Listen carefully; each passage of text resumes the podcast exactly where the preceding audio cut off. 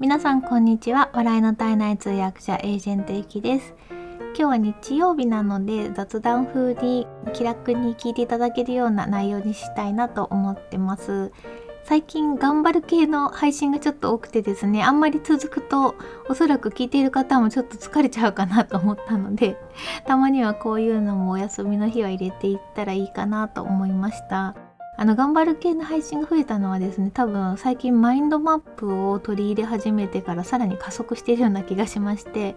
マインドマップにこう書きたい言いたいこととかをきちんとまとめていくとそれをきちんと網羅しようっていう風に頭が働くのでたくさんの情報をお伝えできるんですけど結構頑張ってる感じになっちゃうので、まあ、それもうちょっとあの聞きやすくっていうのは今後も配慮したいなと思ってます。でマインドマップのまとめ方についてはまた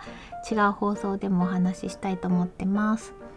で今日はですねモーニングカフェルーチンカフェ巡りっていうことでようやくカフェも行けるようになってきたので最近いろいろ行ってるんですけれどもまあ、そういうお話とか昔こういうカフェ行ってたよみたいなお話とか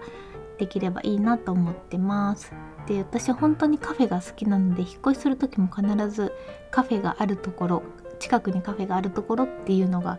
条件ぐらいなんですね。でそうですね。あの一番多分カフェを活用してたっていうかカフェ滞在時間が長かったのは通訳の仕事始めたばっかりぐらいの時かな。まだ会社に雇われていた時でで、えー、通訳学校にも通ってたんですよ。ですごい宿題が多くて週に2回通ってたんですけども本当にあの朝もやって昼休みもやって帰りも家に帰る前にちょっとカフェとかによって1時間とか、まあ、細切れで時間を取らないとなかなかその宿題自体が消化できないっていうか仕上げていかなきゃいけないのがあったのででその時は毎日朝最寄りの駅の近くのサンマルクに行ってました。サンマルクのチョコクロが大好きなんですけどでチョコクロとコーヒーのセットを頼んででいつもね7時開店だったんですよそこが。なので7時めがけていくと7時10分ぐらいに着くのかな。でゆっくりの会社さんだったので9時ぐらいに305出ればよかったんですね。だからたっぷり2時間あってあの時はなんかすごく貴重な2時間を毎日過ごしてたなと思います。その後ちゃんとフルで働いて。なのでで7時にまあ、7時過ぎに着いてチョコクロとカフェを頼んででせっかくだからちょっとゆっくりしたいじゃないですか。でチョコクロもあの温め直しお願いできるの知ってます？今もねチョコクロ行くとあのもう今コロナのあれなので袋に入ってるんですよ。そうするとちょっとふにゃふにゃってなってるんですけどそれも温め直しお願いしますって言うともう一回オーブンで焼いてくれるんですよ。なんとレンジではなくて。なのであの皮はパリパリで中はちょっともちっとしてでさらにチョコレートがちょっととろけるような感じになって本当に贅沢ですよね。200いくらで。セットだと300円。税込みで300円ちょいぐらいなんですけど。そんなお得な感じでチョコクロとコーヒーを楽しめますよ、うん、でその時も毎日チョコクロとコーヒーを頼んでました。でちょっとゆっくりして食べてからお勉強するって感じでしたね。でその後はねフリーランスになったら集合時間も行く場所もバラバラになっちゃったので自分の駅の最寄りの近くのカフェとかに寄ってるとちょっと落ち着かないんですよ。なので先にもう現場の近くまで行っちゃってでそこでスタンバイしてあのスタバとかドトールとかサンマルクとかタリーズとかエクセルシオールとか、ま、必ず空いてるだろうっていう個人商店だともしかして閉まってるかもしれないので絶対空いてるだろうっていうところを事前に目をつけておいてそこをめがけていってでそこで少し時間を過ごしてこう整えてから現場に行くっていうような感じでしたね。で余裕がある時は自分の行きたいカフェあの例えばですね銀座銀座に私結構好きなカフェがあってあのノアカフェっていうんですけれどもそこのモーニングがなんと私の好きな、まあ、好きなものいっぱいあるんですけどワッフルワッフルモーニングなんですよ。ワッフルもしかも、まあ、もちろん焼きたてのワッフルプラスサラダプラスドリンクでなんと500円プラス税金っていうことで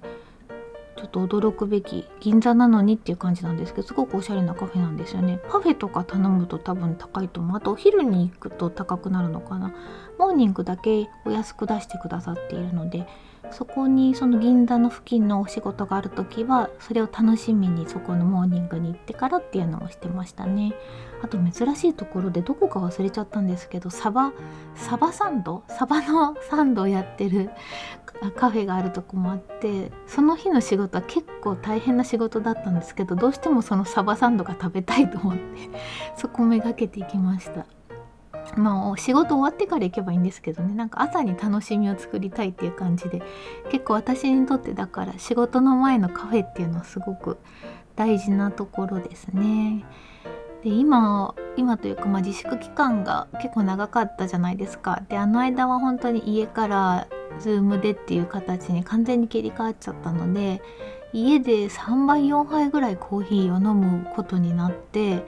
豆をだから本当に 500g の豆をいつも買ってたんですけどだいたい3週間ぐらいでなくなっちゃうのかな。1人1人で飲んでてもですよ。うん。まあ、コーヒーたくさん飲むようになりましたね。でも家で飲むと濃さとかも調節できるからそんなに入れ方は上手じゃないと思うんですけどあの自分の好みの味に仕上げられることができるのでそれはそれでいいかなと思ってます。でようやく最近ようやくまあカフェ行けるようになったんですごい嬉しくていろいろ行ってます。でまあやっぱり一番便利なのはサンマルクなんですけど サンマルク実はあのえっとですね昨日行ったら今えキャラメル？キャラメルのチョコクロ。キャラメルのあのキャラメル味のチョコレートの、えー、が入ってるチョコクロワッサンとあとコーヒー。あ普通のチョコクロもあるんですけれども結構限定で出してるのでそのキャラメルチョコクロが前から食べたいなと思って看板が出てたので昨日行って食べたらすごい美味しかったです。あとねえっ、とチョコチョコあ違うコーヒー味のキャラメルもレジに売ってましたよ。あのキャラメルのパッケージはちょっと濃くなっててでサンマルクのコーヒーの絵がついてたんですよ。なんか両方ですね。だからキャラメルチョコクロとコーヒーキャラメル。どっちも売ってました。サンマルクで本読んだりするの結構好きです。あとはですねあの前ちょっとライブでもご紹介したんですけれどもギャップっってあるじゃないですか。お洋服のギャップ。あそこのギャップがカフェを併設した店を新宿に作りましてでそれが6月にオープンしたのかな。でなんとそこでドーナツも売ってるんですよ。でドーナツもなんとあのクリスピークリームドーナツさんとコラボされてるドーナツですごい可愛いクマのドーナツが売ってたのでそこも行ってみたりとかですね。あと私本屋さんに併設してるカフェがすごく好きなのでえ本屋さんに併設してるタリーズがあるのでそこにもよく行くしあと昔は行ってたあのストーリーストーリーっていうお店があってでそこは本も何冊でも持ち込めて、まあ何、何時間でもまあ一日いたらちょっとあれかもしれないですけどずっと本を読んでいられるっていう本屋さんがあったんですよストーリーストーリーって。でそこはたまにあの蜂蜜カフェって言ってプーさんフェアプーさんの人形売ったりとかそのプーさんのメニューやったりっていうのもたまにやったりっていうので結構そのプーさんの時はね入場制限があったりして入れなかったりするんですけど普通の時は平日の午前中とかは意外と空いてるので本も読めるしなと思ってるんですけど今あのコロナの影響で本の持ち込みが禁止になっちゃったんですよ。だからただ単に本屋さんの横にあるカフェってなっちゃったので 本を買って読むのはいいんですけど買う前の本は持ち込めなくなっちゃったみたいでちょっと残念です。うん、あれがあるとすごく便利だったんですけどね。そんな感じで結構あの本屋さんがあるとこはいいなと思ってます。あとあのカフェじゃないんですけど最近ちょっとマイブームになってるのがですねナチュラルローソンのあんこギッフェリってご存知ですか？あのローソンじゃなくてナチュラルローソンにしかないんですけど焼きたてパンのコーナーみたいになるじゃないですか。あそこにそのクロワッサンの中にあんこが入ってるのがあってこれがすごく美味しいんですよ。でクロワッサンといっても多分あれちょっとあのドイツドイツ語圏の感じなんですね。あのパリパリっていうよりちょっともっちりした感じででギッフェリっていうのもスイスでこのクロワッサンのことをギッフェリっていう風にあの、まあ、ドイツ語で風に発音するとギッフェロかな、うん、あのサミットっていう意味山の頂上って意味なんですけどそこのその形をしたクロワッサンっていうのが売っていててこれを結構最近はあの ナチュラルローソンを見つけると買っちゃうんですよね。形がいいとあのちょっとパトロールみたいにナチュラルローソンを見つけるとああんこギフェリあるかなと思ってちょパトロールに行くんですよ。で行くとああったと思って。で形がいいのを見つけるとあこれは買ってあげなきゃいけないのかなみたいなあんこギフェリが私に買ってくださいって呼びかけてるような気がして。ついつい買っちゃうっていう。これもあのこれを家に持ち帰ってレンジでちょっとあんこ温めた後にトースターでああのもう一回焼き直すとめちゃくちゃ美味しいです。であんことコーヒーもめちゃくちゃ合いますね。最近発見したんですけどあんことコーヒーも合うというのが